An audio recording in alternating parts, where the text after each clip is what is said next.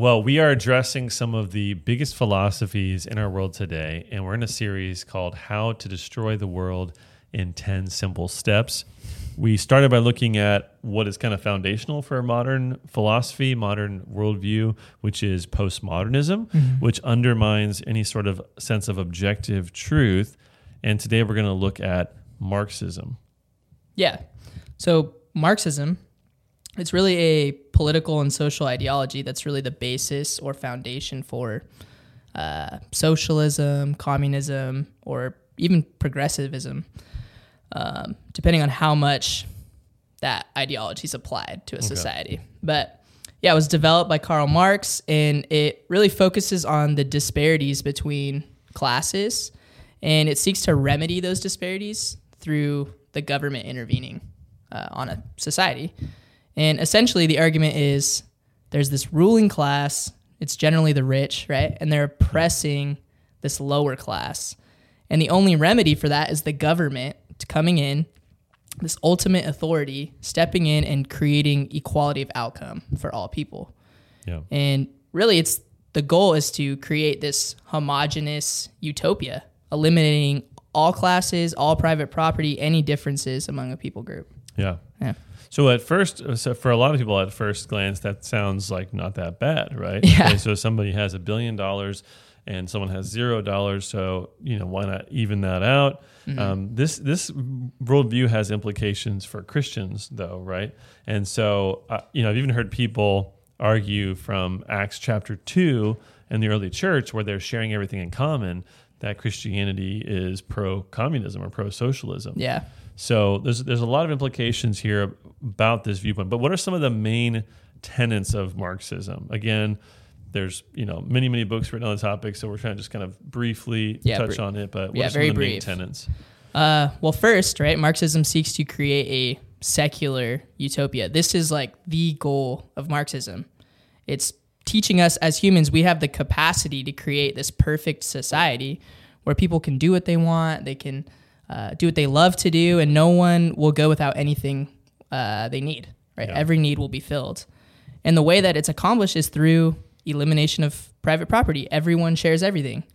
Equal distribution of wealth. Uh, everyone makes the same amount of money, and everyone contributing to the collective good. And as Christians, if we look at the Bible and look back in human history, we can all see that that's a bad idea, and it's a foolish one. We can't do it. Yeah, yeah, and... Absolutely. First, I mean, the Bible recognizes private property. one hundred percent, yeah. It's the literally the eighth commandment God gives us, thou shalt not steal, yeah. right? You can't steal something unless that thing is owned by someone else, yeah. right? So the Bible... So there's, there's private property, and I would say that also uh, applies to the government. The government can't steal yeah. from people. There's, totally. There is a proper role for taxes, as we see in the Bible, but... not taking everything from somebody exactly. and saying, I know better than you do. So yeah, so it undermines that for sure. Yeah. And second, the Bible teaches that we're made to work, mm-hmm. right? And if we're unwilling to work, we shouldn't get paid or provided for, let alone get paid someone that contributes a lot to society, yeah, right? The same, yeah, yeah, it's crazy. Like Second Thessalonians three ten says, if anyone in the church doesn't want to work, then you don't feed them. Right, you don't feed them if they're unwilling to work. It's it's amazing how that will change someone's perspective. yeah, right. And of course, it's talking about people that are able-bodied and healthy totally. and all that. Yeah, right. But yeah, if you don't work, you don't eat. Exactly. Um, yeah, it's it, it, that's a real motivator to get you out yeah. there and get that minimum wage job. And one of the most shocking verses, I think, First Timothy five. It literally says, "If you're unwilling to provide for your household, that that person is worse than an unbeliever, yeah. and they actually reject."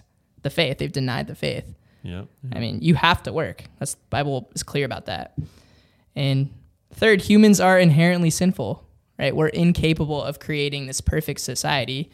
We can't have a collective good if we're individually not good. Yeah. Right? It's just it's it's as simple yeah. as that, right? It's, it's not like when you get a million sinful people together, they're less sinful yeah, or something. It's cre- yeah, it doesn't yeah. cancel that out. And as Christians, we're looking to We, we're not supposed to be looking to humans or the government to create this perfect society, but we're looking for Christ when mm-hmm. he comes back to reign with perfect peace, righteousness, and justice. And the whole reason he came to earth was to reveal his kingdom and to provide his people that hope for a perfect kingdom that he'll establish, not us. So good. So, so first, Marxism seeks to create a secular utopia. Mm-hmm. What are some other tenets of Marxism? Yeah, I would say the second one would be Marxism is primarily concerned with the physical world. This is something I hear a lot. Um, and Christians are supposed to be concerned with the spiritual world, right? The whole reason Marxism exists is because people are upset about not having this one thing yeah. or something physical that another group of people has, right? Whether it be money, your house, or whatever. Privilege. Yeah, privilege. Yeah, exactly. And this was a huge argument Karl Marx made. He said that if you don't meet the physical needs of man, then until equality of outcome was met, the whole spiritual aspect of life like means nothing. Like, hmm. don't even look for it because the physical needs to be met first. And if you don't have that physical thing met, whatever it is, you're just an oppressed person. And as Christians, our job isn't to think about the physical world primarily, it's to think about the spiritual world, mm-hmm. right? The Christian position is that you can have every material possession you could ever want and still have nothing if you don't know Christ, right? Mark, Jesus says in Mark eight thirty-six, "For what does it profit a man to gain the whole world and forfeit his soul?" Mm-hmm. You can have everything in the world, and if you don't know Christ, it's it means nothing. Yeah. And on the flip side, you could have literally nothing. You could literally be killed, imprisoned, hungry, poor. I mean, this was Paul's life.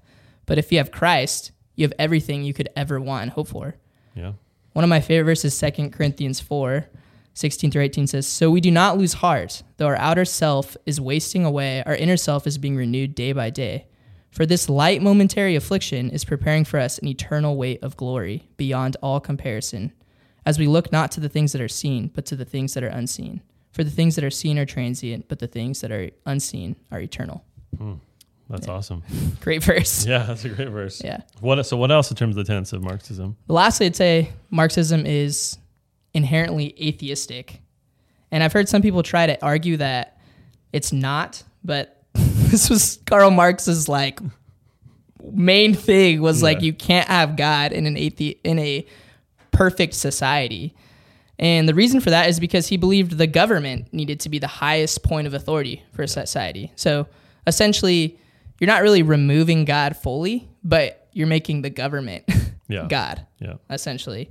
It's the state's job to provide everything that a society needs, like food, healthcare, protection, but most importantly, the society's moral code, right? It's the government who determines what's right and what's wrong, and that's incompa- incompatible with Christianity, right? We as Christians are supposed to look to God as revealed in the Bible for our moral compass, moral compass, right? He's our supreme authority, not the government, and we're actually called to be so obedient to God, even if that means we have to disobey the government. Yeah.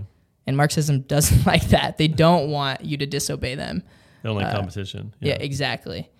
Um, yeah, and if the government can eliminate Christianity or religion in general and make itself the God of their people, they can control whatever they want to do. You can mm-hmm. do whatever you want with the group of people if they're your if they're God to you, essentially. Yeah. Yeah. So very interesting. Yeah, and, and so Marxism really, I mean, you kind of touched on this, but Marxism really violates all of the Ten Commandments. Yeah. So no other gods before me. Well, Marxism tends to put government in the place of God, that it is the supreme authority that gives all the answers and that can solve every problem. That's that's called God. Yeah. And government is obviously no good at that. No. We've seen it, you know, but that's what its claims about. It sets up an idol right in the form of government. It Uh, obviously, it devalues human life. Yeah. That the amount of deaths in Marxist dictatorships in the last hundred-ish years have totaled over one hundred million deaths. Yeah, they're really so good at killing they're really people. Good. Yeah, so yeah. if anyone says to you, oh, religion causes deaths, um, it's a drop in the bucket, com- you know, all the religious wars combined compared to one century Marxist, of Marxism. Yeah. Um, obviously, personal property and the violation of that, Um, the destruction of family, of father and mother. Very often it wants to take kids away from parents mm-hmm. to be raised by the state.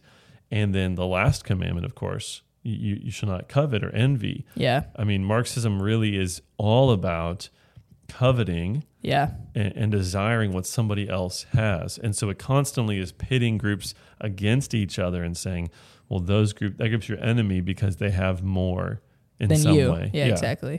So in the past, we saw a lot of that with economic Marxism, right? Mm-hmm. there's the rich and there's the poor.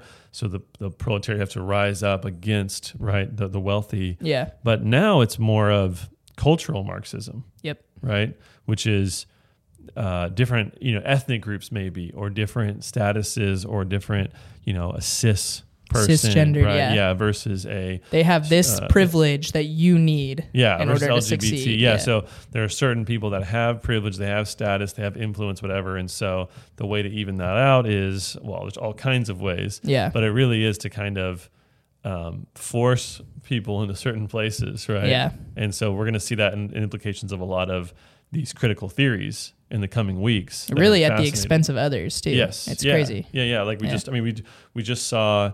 in um what right now currently in San Francisco. Did you see this? Mm-mm. That they're trying to pass a bill in San Francisco that because of, you know, historic racism, right, or something like that, um that Black Americans have been treated worse than white Americans, which in many cases has been true. They're saying each black person in each black adult in San Francisco is going to get five million dollars cash and then a hundred thousand dollars a year for the rest of their lives and a house for a dollar. And so, you, right, so that you insane. Can see that, you know, some form of the Marxist philosophy yeah. in action. Of of course, that's just going to cause more hatred, more division, more yeah. uh, resentment, more envy, more co- right, all of that. It's not going to fix anything because that's so out- outrageous. Yeah. But that's kind of the solution is always, well, the government has to come in and, and take from everything, one to yeah. give to another, yeah. and all they end up doing is causing more way, problems, way more damage. Yeah. Yeah. It's all envy. It's terrible. Yeah, and I think envy is really the biggest implication of Marxism, right? We you kind of already saying it, but it's looking at this people group that's oppressing you and saying, you need what they have, you want it, so let's revolt and take it, you yeah. know, like it's, it's crazy. It feeds into jealousy, it feeds into envy, it causes people to hate others, right, on the basis of race, gender, religion, and it's just unbiblical, right? Like yeah.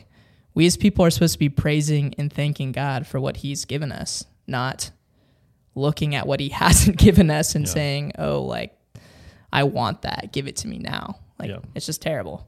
Yeah, because God has blessed us in so many ways. Yeah. But it's always easy. It's always easy to look and say, someone else has more than me. I want what they have. Yeah. It's amazing that Marxism has flourished so often. It's flourishing right now in the wealthiest country in the world, yeah. America, and in the wealthiest pockets of the wealthiest country in the world, which are universities, yeah. right? Yeah. Predominantly like wealthy universities that are dominated by Marxism. Mm-hmm. I think a lot of it is people feel guilty, guilty. for their own wealth yeah. and their own success. And so the, the the answer is not to sacrifice and to give of your own free will and of your own riches, but it's to say, I'm going to vote for that guy who will force everyone else to give. Yeah. It's kind of a cheap way to, to moral superiority. Yeah. Interesting. So let's talk about um, Acts chapter two. So weren't the early Christians communists? Um, we see in Acts chapter two that the, the early Christians are sharing all things in common, right? They're so they're selling their land, they're selling their possessions, and they're giving it to the apostles, and the apostles are distributing to those who are in need, and that no one has any lack in the early church. So yeah. I've just heard it said so many times, well, maybe communism isn't the best thing, but the church Christianity was communist. is communist, yeah. Yeah. Christian, like they're voting for Bernie Sanders here, right? I mean, come on, this is yeah, socialism. Exactly. And I guess there's two things I'd say about that. And the first is that in Acts two, we see people give out of generous hearts and a love for God and others, right? That's incredibly different from the government stepping in yeah. and taking everything you own and distributing it amongst everyone.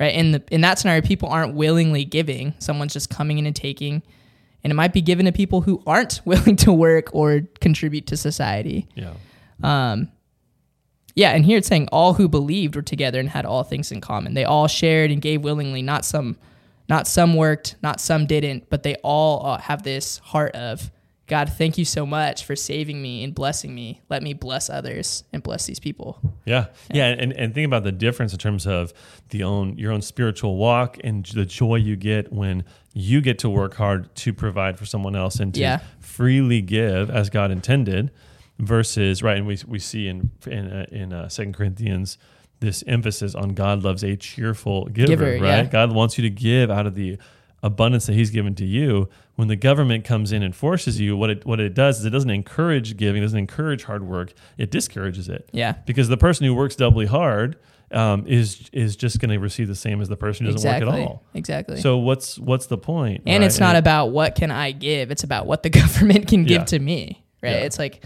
and that's, I mean, that's unbiblical, right? We're It says it's greater to give than to receive. I mean, yes. that's the whole posture of the Christian heart. Yeah, exactly. Yeah.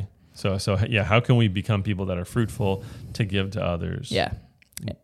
And then secondly, I'd say uh, this uh, scenario we see in Acts two is, or this model we see in Acts two is a great model we should follow, but it's also should be taken in light of the, in light of the context of other verses in Scripture, yeah. which tell us, like I, we mentioned them earlier, but Second Thessalonians and Second Timothy, um, if people aren't willing to work, you don't feed them, you don't pay them, they're worse than an unbeliever. So you can't just take this verse out of context or this passage out of context and not uh, look at the prescriptive commands that Paul gives us, telling us this is how the church ought to function. Yeah, that's yeah. a great, great point. Great point. Good. So we, we see some of the... the downfalls and how we respond as Christians. And we're going to be getting into more of these philosophies. I think in the next couple of weeks, it'll get really, really interesting. These are sort of the postmodernism and Marxism, sort of like the overarching yeah. philosophies. We're going to get into some of the specifics that I think you'll see are very uh, applicable to your life today. Yeah, it'll be fun.